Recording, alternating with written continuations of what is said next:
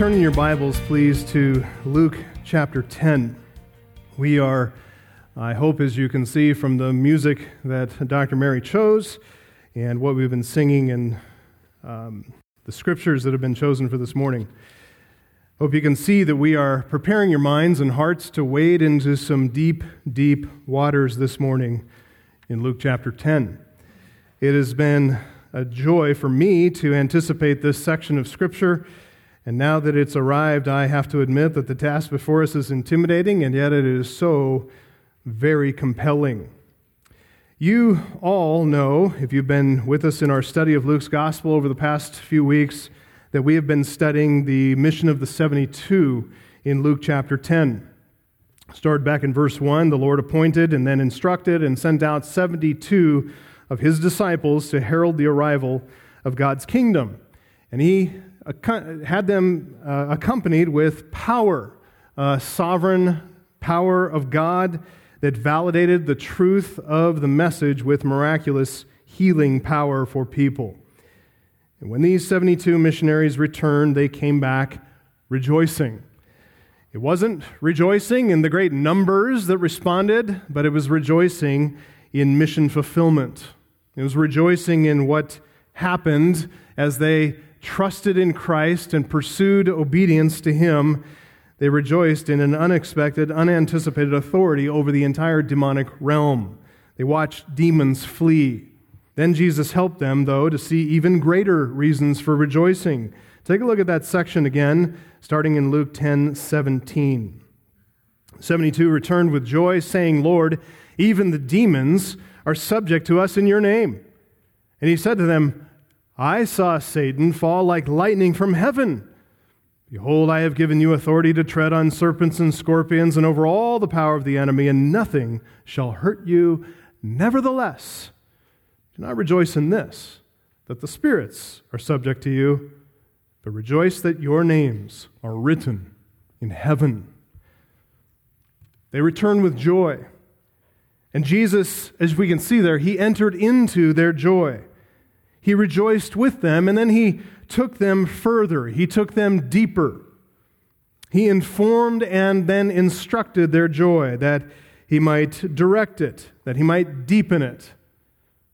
Whatever temporal joy that they had found in the subjection of demons to Christ's authority that they wielded when they were out heralding the kingdom, that joy Jesus wants them to know that joy is eclipsed by a far greater joy, namely, that their names have been inscribed, engraved, registered in the citizenry of heaven itself. They are bona fide citizens of the kingdom of God, of which they've been the recent heralds. In all that we learned over the past few weeks, all that we discovered together, those 30 reasons to rejoice, culminating in the privilege of our own heavenly citizenship all those reasons to rejoice we need to see are merely a threshold into the heavenly treasure room. This is just the doorway we pass through. And as we walk through the door, we find here the greatest, deepest, most sublime joy of all. And it's Christ Jesus Himself, the King of God's kingdom, who leads us into the room, as it were, and helps us to discover and appreciate the beauty of the treasure within. He is our, you might say, tour guide into the treasures of heaven itself. Look at verse 21. In that same hour, he, that is Jesus, rejoiced in the Holy Spirit and said, I thank you, Father, Lord of heaven and earth that you have hidden these things from the wise and understanding and revealed them to little children. Yes, Father, for this such was your gracious will. All things have been handed over to me by my Father, and no one knows who the Son is except the Father, or who the Father is except the Son, and anyone to whom the Son chooses to reveal him. Then, Turning to the disciples, he said privately, Blessed are the eyes that see what you see. For I tell you that many prophets and kings desired to see what you see, and did not see it, and to hear what you hear, and did not hear it. I think you can sense, just in the reading of that, how special this section is. We have a sense, even if we don't know all there is to it here, we have a sense of how profound these words are. And so we're going to anchor here for the next few weeks. And as we get started, I want to give you an introduction to our Lord's words before we dive in deep and just give you a few quick observations. First of all, you need to realize that this is a special text because this is the only occasion recorded in the Gospels of Jesus rejoicing. It may seem surprising, right? Three times we read about Jesus weeping. This is the only time we read about him rejoicing. It's not that Jesus was a sour and dour man, but he is called the man of sorrows, who's acquainted with grief. This mission that he's on is going to end in his death. So there's sorrow in what he sees, sorrow in the sinful condition of mankind. And the older I get, the more I understand that. The more I see and sorrow in myself and long for heaven. One commentator said this is the most exultant description of Jesus in all Scripture. It is that. A very a high and holy place to see Jesus exult before us. The word here is uh, agalliao, uh, to be very happy, to be exceedingly joyful. It's a, it's a deep feeling with emotional expression here from Jesus. But it's not unbridled emotion, it's, it's emotion that is informed by the knowledge of a supreme joy. So he's thoughtful and that thought drives his emotion. We know from Hebrews 12, 2, it was for the joy that was set before him that he endured the cross. Jesus knew, Hebrews 2:10, that in bringing many sons to glory, God would make the founder of their salvation perfect through suffering. And indeed he did. But the joy that drove Jesus Christ throughout his entire ministry it was laden on the top of it, overburdened with a load of griefs and sorrows. As Luke 9:22 says, the Son of Man must suffer much. So what we're reading today is pretty special. It's the only recorded instance here in the Gospels of the joy that drove him. We get to read the narrator's explanation of this. Notice how closely, too, his joy is associated with the salvation of souls. Do you see that? His joy is there embedded in a context of the salvation of sinners. Think about that. Reflect on that. Second thing to point out Luke tells us here that Jesus rejoiced in the Holy Spirit. What's that? This is spirit inspired rejoicing. We see in Genesis 1 the Spirit of God hovering over the waters, over the surface of the deep, and then God said, Let there be, and there was. It's all by the power of the Spirit.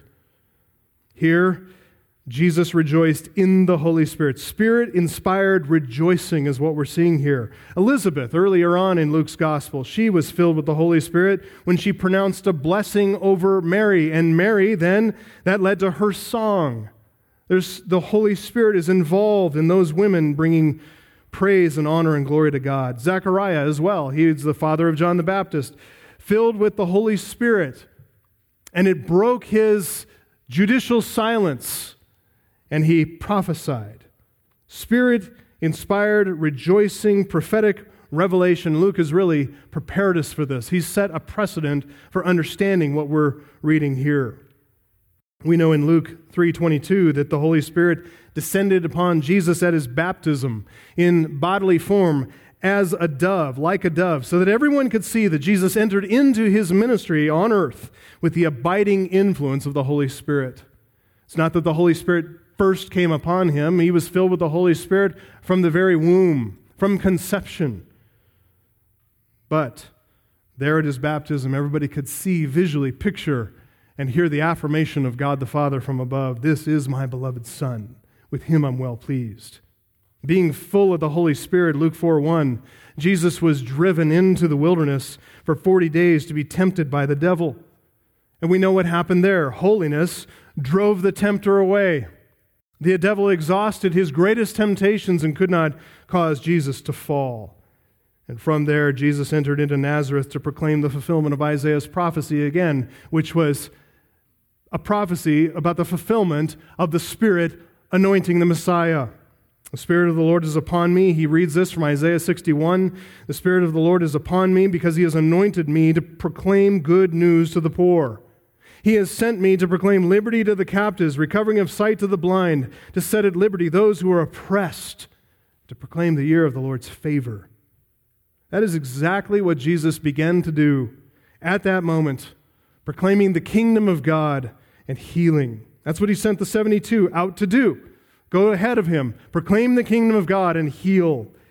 And that is what prompts this spirit inspired outpouring of joy. We need to see here it's not just the fact of Jesus rejoicing, it's what he rejoices over that is going to occupy our attention. It's the content of his praise. It's what he says and what he reveals here. All of it flows forth from the Holy Spirit, this union he has with the Holy Spirit. So his expression is Holy Spirit inspired it's an outpouring of joy and praise and adoration and theology. Theology. Third observation here. Notice how Jesus uses the term Father in reference to God. And he used the term Father five times in this passage. And actually, if you read it, it's just in two verses. Five times in just two verses, verses 21 to 22, he calls God Father. If we include other titles and pronouns, Jesus refers to God in some way at least 11 times in these verses. This is a theocentric passage. This is God centered, God glorifying. And the emphasis on God as the Father of Jesus. That means, fourthly, with correspondence there, that Jesus then is the what? Son of God. Many times Jesus called himself the Son of Man in the Synoptic Gospels. This is the only time in Luke's Gospel he's called the Son of God, where he refers to himself this way.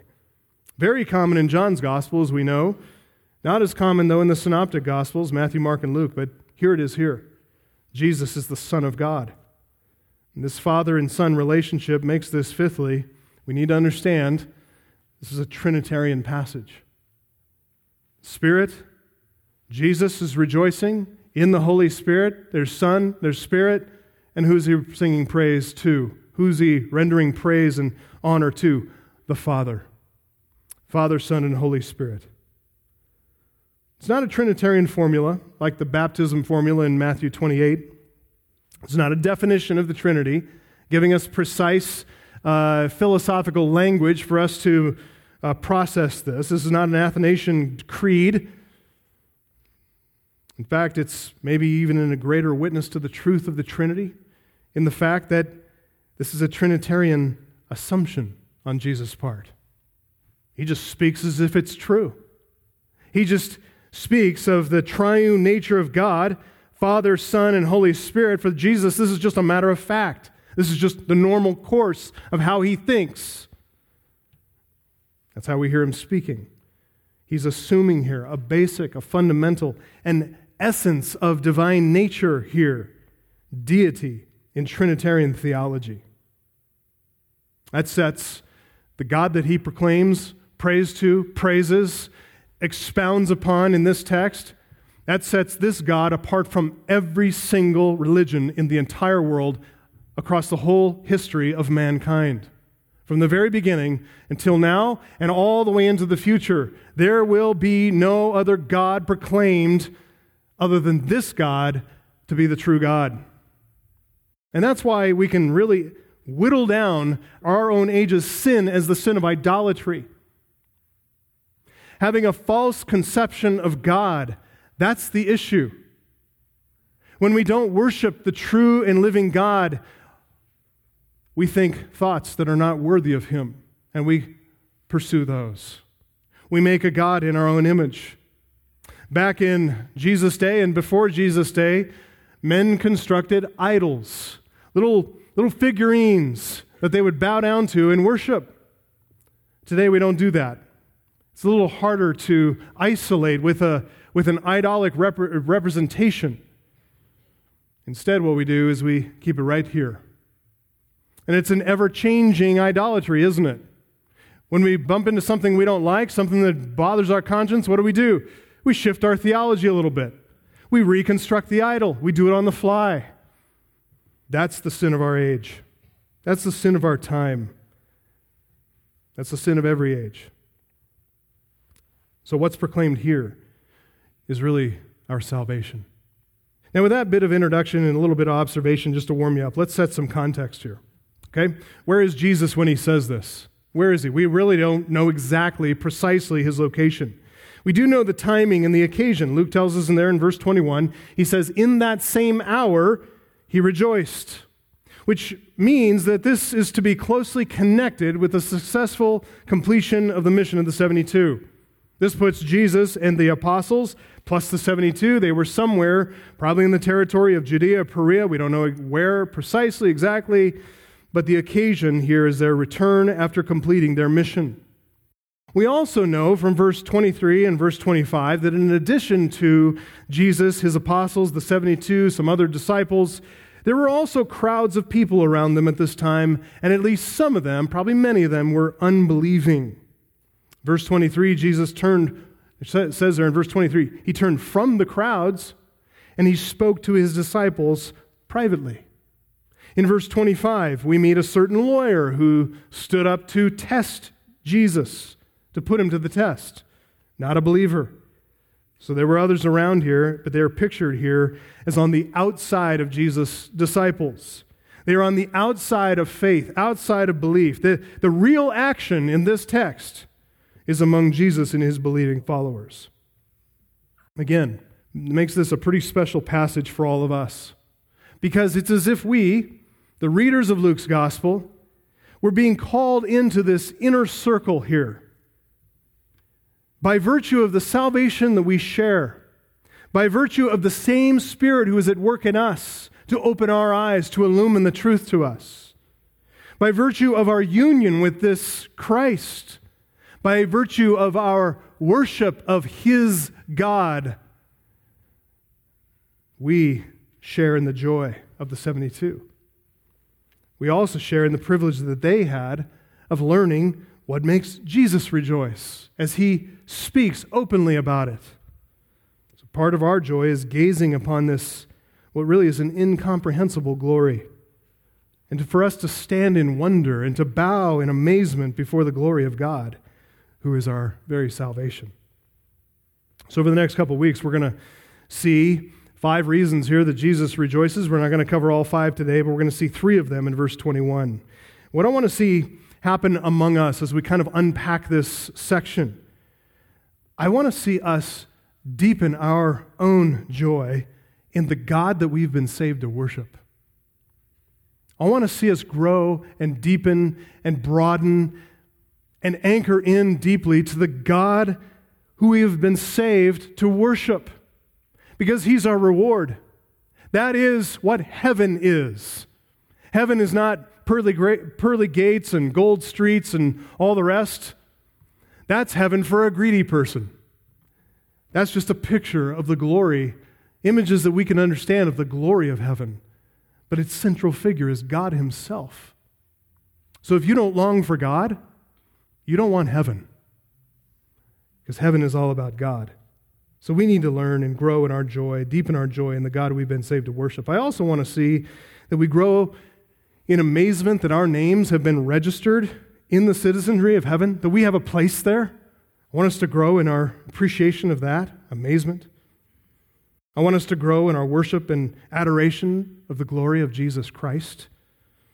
I want us to see our hearts bow down in worship before this God in the name of Christ, so that we see this Trinitarian power, reality come to fruition and practical reality in our own lives, in our own hearts. So our hearts are enraptured with worship of the supreme joy of God Himself. Okay, so with all that, just warming up to an outline, here's a first main point for you Jesus rejoices in who God is. Number one, Jesus rejoices in who God is.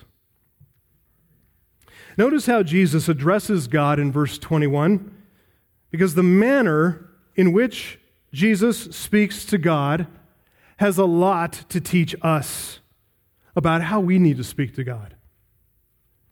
Notice how he addresses God. In that same hour, Jesus rejoiced in the Holy Spirit and said, I thank you, Father, Lord of heaven and earth. And then skip to the end of the verse. Yes, Father, for such was your gracious will. Okay, we're going to make four points out of that section right there. Four points. Do this in four subpoints A, B, C, and D. Subpoint A, okay? Jesus addresses God, and just write in, that's going to be the subpoint is Jesus addresses God. Subpoint A, righteously. Jesus addresses God righteously. As Jesus opens his mouth here, the very first thing to come forth from his lips is what? I thank you. This is an intensified form. The verb there is an intensified form of homologeo, which means to confess. It's exomologeo, which can mean to openly confess, to fully acknowledge, to admit something completely. But when addressing God, when God is the object, when we're addressing God in this way, as Jesus is doing here, it refers to a grateful acknowledgement. It refers to extolling, praising or as the ESV translates it here, to give thanks. And the term really is broad enough to include all those nuances. And one commentator actually tries to do that in expanding the sense here. I acknowledge openly to thine honor, I give thee praise. It's a mouthful, but that is actually trying to get the sense of what Jesus opens with when he speaks. Listen, that is the right way of addressing God to begin the address with thanksgiving and praise. Giving thanks to God is what is right, it is what is righteous. What does it say in Romans 1? How does it boil down? How does Paul boil down the chief fault and sin and explanation of the sin of our time and our age? They refuse to honor God as God or give thanks. Boy, that is us, isn't it? We don't honor God as God, we make an idol something we're a little more comfortable with for ourselves so we can walk around and feel comfortable with the God that we say we worship. And what do we do? We don't thank Him for anything. Thank ourselves. We give praise and honor and glory to ourselves for what we accomplish or what we do. That's the sin of our generation, isn't it? It's no different back in Paul's day. It's no different back in the very beginning of time. So when we enter into an address to God. This is what's right. It's what's righteous is to give thanks to Him. Even before he addresses God directly by title, even before any content comes forth out of his prayer, Jesus, really in the spirit of the psalmists, he begins with the praise due to the one he speaks. Psalm 118, 19, and 20 Open to me the gates of righteousness, that I may enter through them and give thanks to the Lord, to Yahweh. This is the gate of the Lord. The righteous shall enter through it. Psalm 100, verse 4 Enter his gates with thanksgiving, his courts with praise. Give thanks to him, bless his name. Jesus is really modeling the spirit of the psalmist there, how to enter God's presence righteously with thanksgiving, with praise. Subpoint B in your little outline there Jesus addresses God meaningfully. Jesus addresses God meaningfully. That is, there's meaning in what he says. He begins by calling God Father twice in verse 21, but also that title, Lord of heaven and earth. Let's start with the second set of terms first Lord of heaven and earth. This is what illustrates Jesus' address as a meaningful address. He calls God Lord. It's the word kurios. It's a term that acknowledges God's absolute sovereignty, his supreme lordship and transcendent rule above all.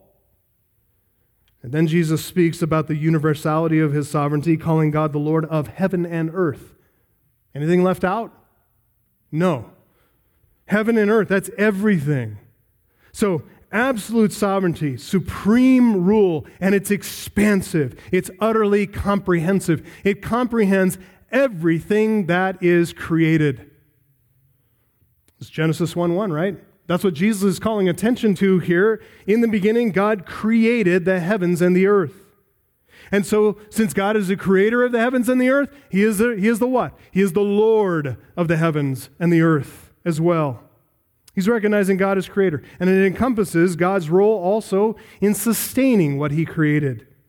So, if God is the creator and the sustainer, we know that he is also the lawgiver. He graciously legislated laws both for the earth, material laws in the material world, physical laws for the physical world, but he also legislated laws for the heavens, for the immaterial world.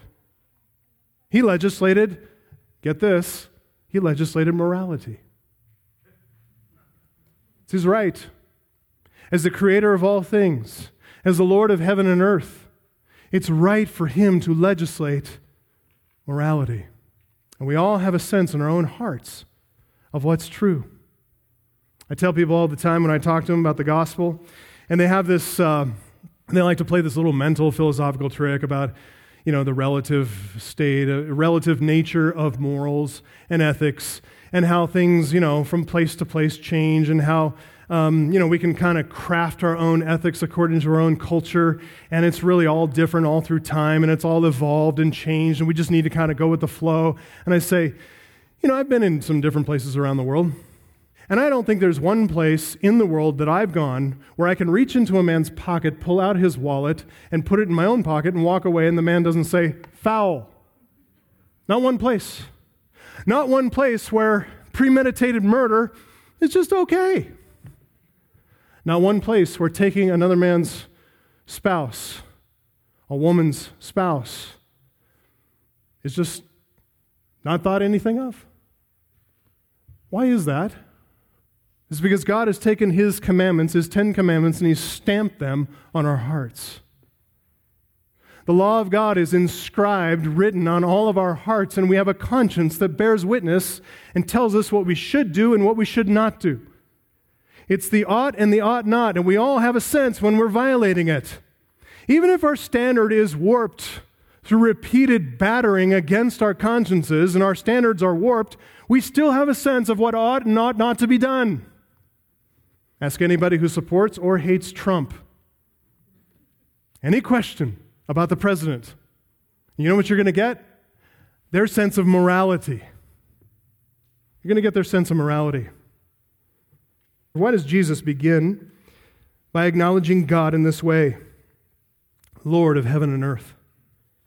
Is he merely parroting here what he's heard from famous rabbis? Is he mimicking their stilted religious language when speaking of God? Oh, God, Lord of heaven and earth. And he's trying to impress his disciples? Of course not. What's this about, though? Why is it meaningful here for Jesus to address God this way at this time on this occasion? Back to verses 17 to 20, right? Context. If you ever have any question, ask questions of the context. Look at it, interpret it for yourself. The subje- subjugation of the spirits to the authority that he gave to the 72. The sudden fall, like lightning from heaven, of Satan the banishment of his demons, the authority that he had given to men to tread over the serpents and scorpions, these demons, unharmed, without any injury. Listen, God is the sovereign over all these immaterial spiritual creatures that inhabit the heavenlies. They are all subject to God. he rejoices in that. It's a meaningful address. So the point is, when Jesus enters into a prayer with praise and thanksgiving, he addresses God in a meaningful way, using a title that means something. It's not just throwaway. No throwaway titles here, no stilted language for the sake of a religious show. He's not flattering, so he's thoughtful here. He's intentional. He's addressing God for who he actually is. And what is God? Who is He? What's He like? God is absolutely sovereign. He rules over all things in the heavens and on the earth. Whether it's the immaterial subjects of the heavens, like verses 17 to 20 talk about, or whether it's the earthly subjects of this current context, verses 21 to 24. Both the wise of the earth and the babes of the earth. God is sovereign over all. And as the sovereign, he has, the, he has every right, and he has the only right to do whatever he wants to do. That, my friends, is something that our country and the people of our country simply will not abide. A God over them who can do whatever he wants to do, who is subject only to his own nature and glory, who confines himself to the infinitude of his being and declares, Thou shalt and thou shalt not. That Americans simply will not abide. Why? It intrudes upon my liberty. It intrudes upon my desire for self expression, to fulfill my potential, to actualize, to potentialize, to be what I think I am to be. God says, no, no, no. You're not sovereign. I'm sovereign. Let's come back to that familiar address. Jesus calls God Father.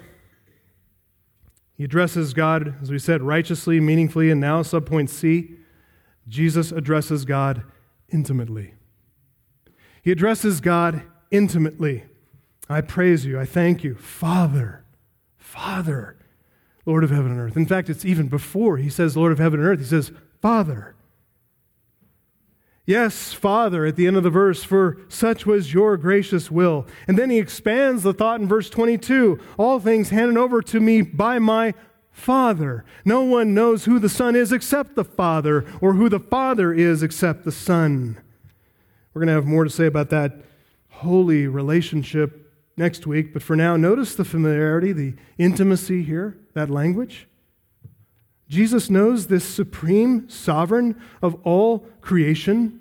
He knows this transcendent, absolute source of all being. He knows this lawgiver, judge, creator, sustainer, redeemer. He knows this one, not from a distance, but the, from the vantage point of intimacy, familiarity. He knows him as family. When Jesus calls God his Father, we're getting such a special, privileged glimpse here of the relational warmth, the joy of union and intimacy that Jesus has with his Father. As only Father and Son know in the two members here of a holy Trinity, eternal Trinity that has no blemish, no sin, no fault, nothing but pure, transparent joy in relationship.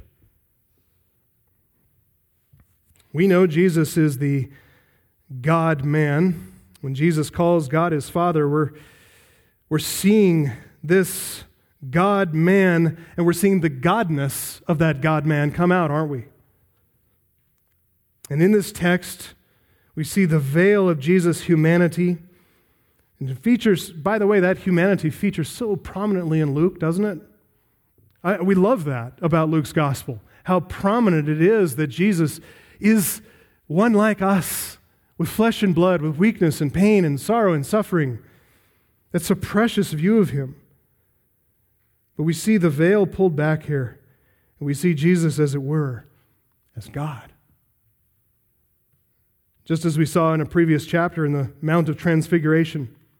When we saw Jesus in dazzling white glory, here we see his divine nature we see it with the mind revealed to us in profound words that we are able to ponder, hear, marvel at, especially in verse 22 when we get to that next week. It's a truth that the religious leaders of Jesus' day, they just couldn't tolerate. They could not stomach, they could not handle Jesus claiming God as his Father. And Jesus continued to press his point. He never backed off. John wrote John 5:18, this was why the Jews were seeking all the more to kill him because He was even calling God his own father. What did that do? Making himself equal with God. They got the point. They were theological scholars, and they said, You, by calling yourself God, Father, Son, Father, you are making yourself equal with God. There is parity between your, your person and his person, and that cannot be, and we're going to kill you for it. It's the right judgment of their concern, but wrong when it comes to Jesus Christ because he truly is the Son of God. So they understood the implications of the claim. They understood the exclusivity belonging to a father son relationship in the Godhead. As much as it offended the religious establishment, Jesus could not and he would not deny it. John 8 55, if I were to say that I do not know him, I'd be a liar like you. But I do know him. Listen, it's a good point for us instructive. Just because we don't understand something like this, like the Trinity, like the hypostatic union, you know, divine nature, human nature, one person, Christ, just because we don't understand something doesn't mean it's fundamentally wrong. It, it does mean it's incomprehensible. We can't fully get our arms, but we can apprehend the truth of it. We just can't fully get our entire mind around it. Why? Because it's an infinite truth which has infinite breadth, and we have finite little brains. We're just not going to get it all. And that is no cause for rejecting, redefining, or reinterpreting, as so many do. When we come across truths like this in Scripture, when we see a God that is high and holy and fundamentally incomprehensible to us, we need to press in, but press in with deference, with creaturely humility, to realize that we're finite. We're not going to get all this, God. But oh, are we filled with joy to be drawn near, to gaze upon him. We need to respond as John the Baptist, Jesus said to John the Baptist, Blessed is the one who is not offended by me. Oh, beloved, don't be offended by Jesus. Don't be offended by God. Again, we'll expand on that when we come back next week. Just be patient. One more subpoint to mention here Jesus addresses God righteously, meaningfully, intimately. But notice, even in his intimacy, five times calling God Father, he maintains a great respect for his God as Father. Subpoint D Jesus addresses God appropriately. Jesus addresses God appropriately. This one's a little bit harder to see in the English text, partly because of the way we translate the verse in English, but mostly because we really don't live under a monarchy. We don't live under a monarchy, and so that creates certain liabilities for us as readers. If we lived under a monarchy, we'd understand this king subject relationship a bit better. Let me just show you briefly the expression in the final line of verse 21 there. Yes, Father, for such was your gracious will. It's kind of hard to see in the ESV, but the King James Version translates that a little bit more accurately here, I believe. Those who lived under the lordship, actually, of King James, the one who commissioned this translation bearing his name, the sense would be plain to him because they lived under King James. They were used to a monarchy. Here's how the King James Version puts it Even so, Father, for so it seemed good in thy sight. Or more literally, for thus it was pleasing before you. You may say, what's the difference? Well, translating the term, this term emprosthen, as before you or in your presence or in your sight, that translation actually preserves the picture that was very common to those who lived under a monarchy. Someone, subject of the kingdom, who was privileged, to enter into an audience with the king and come into his throne room and come before his presence. They came in with eyes averted, looking downward, bowing, often even prostrating themselves before the king, flat out. The king was positioned spatially high above him, ascended on a throne, high, lifted up. So, this throne room is meant to magnify and exaggerate the social distance using a spatial distance. It was a reminder to this petitioning subject. Whatever he said was to be laid out, as it were, in the presence of, in the sight of a sovereign king. And the petitioner just left the request before the king, and the king then maintained a judicial distance between himself and the request that, saved, that lay before him, but also himself and the petitioner. He was to consider it from his lofty throne. He was to consider the petitioner and his petition from the vantage point of sovereignty. That's the picture we're supposed to see here. That's the picture that's assumed. And in that final sentence in verse 21, that's how Jesus' grammar here portrays God. God is the one who has power and authority to execute his will, to do all of his good pleasure. Avert your eyes, bow before him. He's the high and holy one, lifted up, divine perspective to see and judge all things with perfect righteousness. Even though God is his Father, Jesus recognizes God as the absolute, resplendent, transcendent, sovereign King over all. And so, Jesus here, he's spoken to this God, his Father. He's spoken righteously, meaningfully, intimately, and in the end, he's spoken most appropriately. How can we apply this? What do we do with this? First, find your joy in God like Jesus does. And if you find your joy in God, then second, pray that way. How many times do you hear people praying to God and it's the same pattern of address every time? Well, I do this, you do this, we do this. It's Heavenly Father or Gracious Father, or sometimes it's like we're writing a formal letter to Him Dear God, right? We fall into those habits, don't we? Kind of lazy, thoughtless, whatever. When we address the sovereign King, Lord of heaven and earth, I'm reminded in Ecclesiastes 5:1, guard your steps when you go into the house of God. Verse 2, be not rash with your mouth, nor let your heart be hasty to utter a word before God, for, it, for God is in heaven and you're on earth. Therefore, let your words be few. We might add, let your words be righteous and meaningful and intimate and appropriate. We're thoughtful about the one to whom we speak, then our address to Him actually becomes part of our prayer. When we identify God in some way, we're not saying His name to get His attention, as if we need to wake Him up. God, and He all of a sudden turns His head and says, What? We're not trying to wake Him up here. So we can get on with the real reason we're bothering Him in the first place whatever request is about to follow. Praying, praying like that may reveal that we're more interested in what God can do for us than who God is. Listen, that's why we must begin with rejoicing in God. He's our return, eternal reward. We're not going to find heaven on earth. We're not going to find it. There are many joys in this life ice cream, marriage, Doritos, whatever. As wonderful as this church is, which is wonderful, its warmth of love, this church's refuge of believing fellowship, this church's service to Christ, this edifying speech among one another. Listen, all of this and any of this is so very imperfect, isn't it? We know that even this one day will be eclipsed in the bright sun of heaven's glory, in the holy presence of our God, and we rejoice. That's what Jesus understood. You can hear it in the way he prays.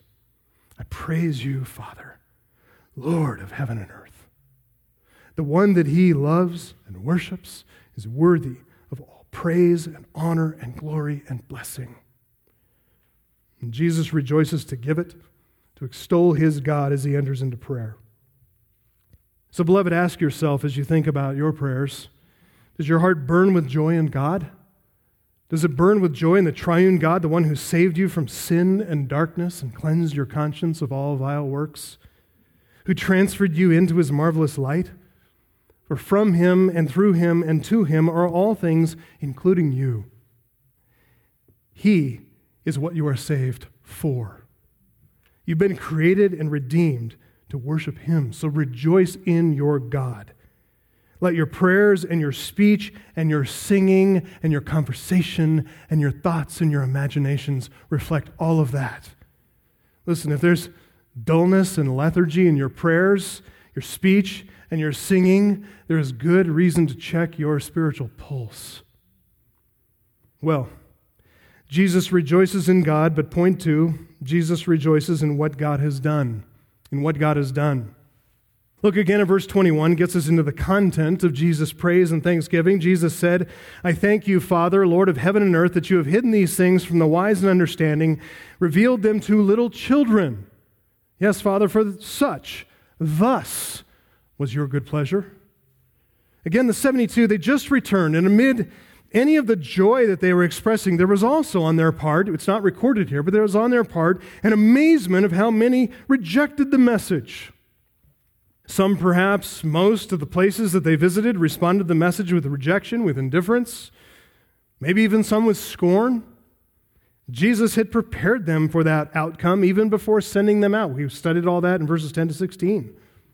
So, this prayer of praise and rejoicing in God's sovereign decision to hide salvation, truth from the wise and the understanding, this reflects back on those towns that Jesus pronounced woes upon, like Chorazin, Bethsaida, and Capernaum.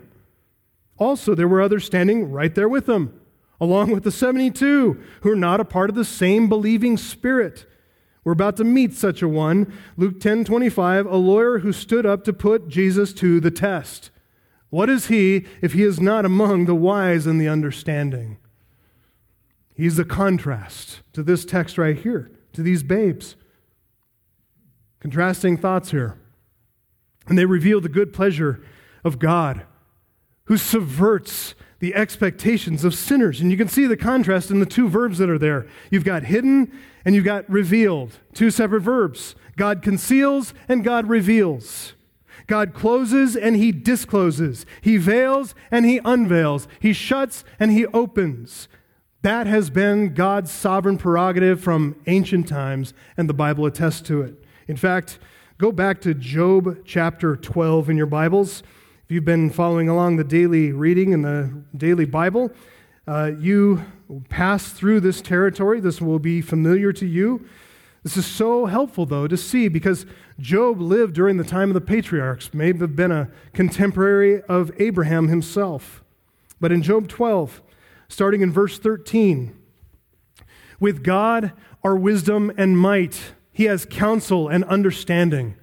And then listen to this if he tears down, none can rebuild. If he shuts a man in, none can open. If he withholds the waters, they dry up. If he sends them out, they overwhelm the land. With him are strength and sound wisdom. The deceived and deceiver are his. He leads counselors away stripped, and judges he makes fools. He looses the bonds of kings and binds a waistcloth on their hips. He leads priests away stripped and overthrows the mighty. He deprives of speech those who are trusted and takes away the discernment of the elders. He pours contempt on princes and loosens the belt of the strong. He uncovers the deeps out of darkness and brings deep darkness into light.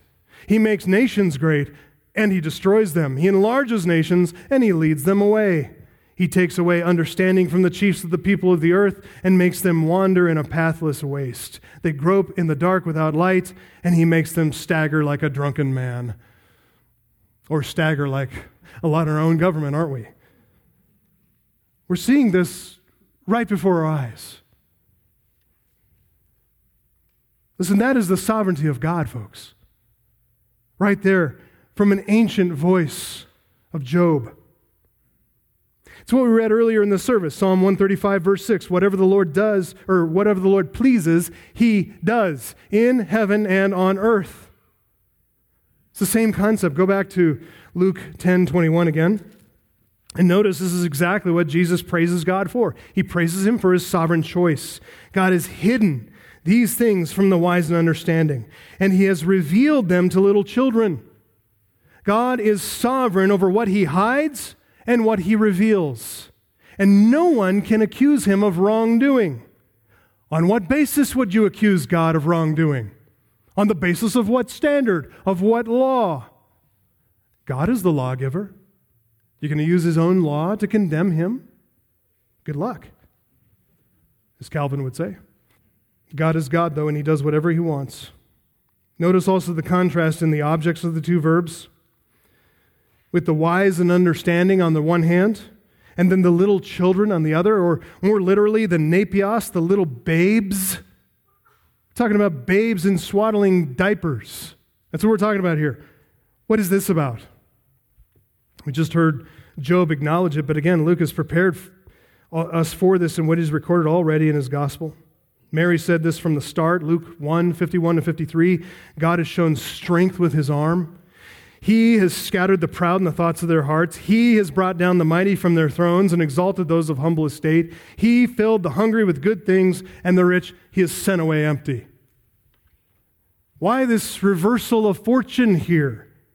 Is this evidence that God actually has Marxist sympathies? Evening the playing field? Is God the prototype of the social justice warrior? Forcing inequality of outcome and opportunity, overthrowing power structures to right historic wrongs, championing the oppressed. Is that what Mary is rejoicing in? No. Before Mary said that, verse 50, she said this, verse 50 His mercy is for those who fear him from generation to generation. Those who fear him can be rich, like Abraham, or they can be poor, like Lazarus. They can be of any station in life, with any amount in the bank account, any car that they drive, any job that they have, any status they have in society. Those who fear Him, that's who His mercy's for. Those who do not fear God, like the proud who use their God given strength to abuse the weak and they claw their way up onto the top of earthly thrones, who use their God given intellect to enrich themselves by making merchandise of the poor, God scatters them. He throws them down, He sends them away empty. But even for those who are weak and ungifted, who are poor and lack opportunity, if they do not fear God, if they do not reverence him and put their trust and hope in God, then they are judged along with all other unbelievers. They may lack the position of the wise and the powerful, but they don't lack the ambition of the wise and the powerful. Their hearts are driven by the same greed. And that, by the way, is exactly what is driving so much of the social justice movement today lust for power driven by greed. So, those who are the wise and understanding, Jesus is referring to here, they are those who do not fear God. They are those who long for the things of this world. They want to empower themselves, enrich themselves. They care nothing for God's justice, but only to satisfy their own self centered demands. They've elevated themselves as judges, made themselves the arbiter of what's right and wrong, true and false, good and bad. They're indifferent to God's judgments. They're indifferent to God's righteousness. They're the ones that God here passes over. They're the ones that He conceals His saving truth from. He lets them continue in the course of their folly and pride, and that is judicial. Same thing Jesus taught in Sermon on the Mount, Luke 6, 20 to 26. Remember when we studied that, he pronounced blessing upon the poor, hungry, weeping, those who are hated, reviled, and spurned, not just for the sake of being poor, but on account of the Son of Man. He also pronounced woes upon the rich, those who are full and satisfied, those who laugh now, those who curry favor with others, who are respecters of persons, who try to get approval of others on this earth, in this life. Woe to them, for they loved the glory that comes from man, John 12 43, more than the glory that comes from God. I'll give you another illustration of this. Turn over to 1 Corinthians 1. Paul elaborates this very point. He says, The word of the cross, verse 18, is folly to those who are perishing. But to us who are being saved, it's the power of God. For it is written, here it is again, I will destroy the wisdom of the wise. The discernment of the discerning I will thwart. Where's the one who is wise? Where's the scribe? Where is the debater of this age? Has not God made foolish the wisdom of the world? For since in the wisdom of God the world did not know God through its own wisdom, it pleased God through the folly of what we preach to save those who believe. Jews demand signs, Greeks seek wisdom. We preach Christ crucified. Stumbling block to the Jews, folly to the Gentiles. But to those who are called, both Jews and Greeks, Christ, the power of God, and the wisdom of God. For the foolishness of God is wiser than men, and the weakness of God is stronger than men. What is that about? God subverts the expectation of the proud. He conceals saving truth from those who suppress his truth in unrighteousness. And yet the truth is hidden, as it were, in plain sight through the simple yet scorned message of the cross of Christ. The proud hate that message. Even though they hear it loud and clear, Greeks think it's intellectually beneath them. Jews think it's religiously beneath them. Neither will bow the knee to a crucified king. Ah, but what about the children? These little babes. What's to become of those who, through though weak and utterly dependent, yet through faith fear the Lord? Look at verse 26, 1 Corinthians 1. Consider your calling, brothers. Not many of you were wise according to worldly standards. Not many of you were powerful. Not many were of noble birth. But God chose what is foolish in the world to shame the wise. God chose what is weak in the world to shame the strong. God chose what is low and despised in the world, even the things that are not, to bring to nothing the things that are, so that no human being might boast in the presence of God. Because of him you are in Christ Jesus, who became to us wisdom from God, righteousness and sanctification and redemption, so that, as it is written, let the one who boasts boast in the Lord. That's the point, right? That's why God conceals and reveals, so that no human being might boast in the presence of God. But that anyone who boasts, they must make their boast in the Lord and in the Lord alone. So that's the content of Jesus' praise and thanksgiving. That's the reason he rejoices in the Holy Spirit. He rejoices in what God has done, subverting the selfish ambition of the unbelieving proud and then rewarding the humble expectation of believing babes. The sovereign Lord of the universe, Lord of heaven and earth, he has the right and he has the only right. Sovereign prerogative both to conceal and to reveal, the right to do whatever he wants. Which leads us into a final thought here. Number three, Jesus rejoices in why God has done it. He rejoices in what God has done, he rejoices in why God has done it. Joy over who God is, what He's done, and why He's done it. End of verse 21, Jesus says, Yes, Father, for such was your gracious will. What Jesus identifies as your gracious will, He identifies, notice, two parts of God's will. The first is about the reprobation of the unbelieving, handing them over to the consequence of their pride. So, the translation, your gracious will, maybe not the best way, in my opinion, to render this. Sentences may be more literally translated, yes, Father, for thus, or in this way, and then this, good pleasure was before you. The word is eudokia, that which pleases, that which brings pleasure. It comes from eudokeo, a verb which, which means to take pleasure in, delight in, be glad in, and it includes an added nuance of the delight of deciding it's the pleasure of sovereignty, the sovereignty to select and to choose and to make decisions. Why has God chosen to conceal and reveal according to what Jesus says here? Put simply, He wants to. He wants to. Gives Him pleasure to do all things in accordance with His sovereign decree. He delights in doing His good and perfect will. He delights in executing the plan of perfect wisdom from the perfect mind. Why not? He is the blessed God, 1 Timothy 1:11. He is the blessed and only sovereign, 1 Timothy 6:15. So that's what Jesus rejoices in here. The why of God concealing and revealing, the why of God pursuing his own will, executing his determined decree. That's what the word eudokia refers to. It's what Jesus rejoices in. His this, this way of doing things is pleasing before God. One writer put it this way the prayer of Jesus describes as the sovereign divine decree the fact that God has hidden the knowledge of the Son from the wise and revealed it to babes. Jesus rests in this basic will of the Father.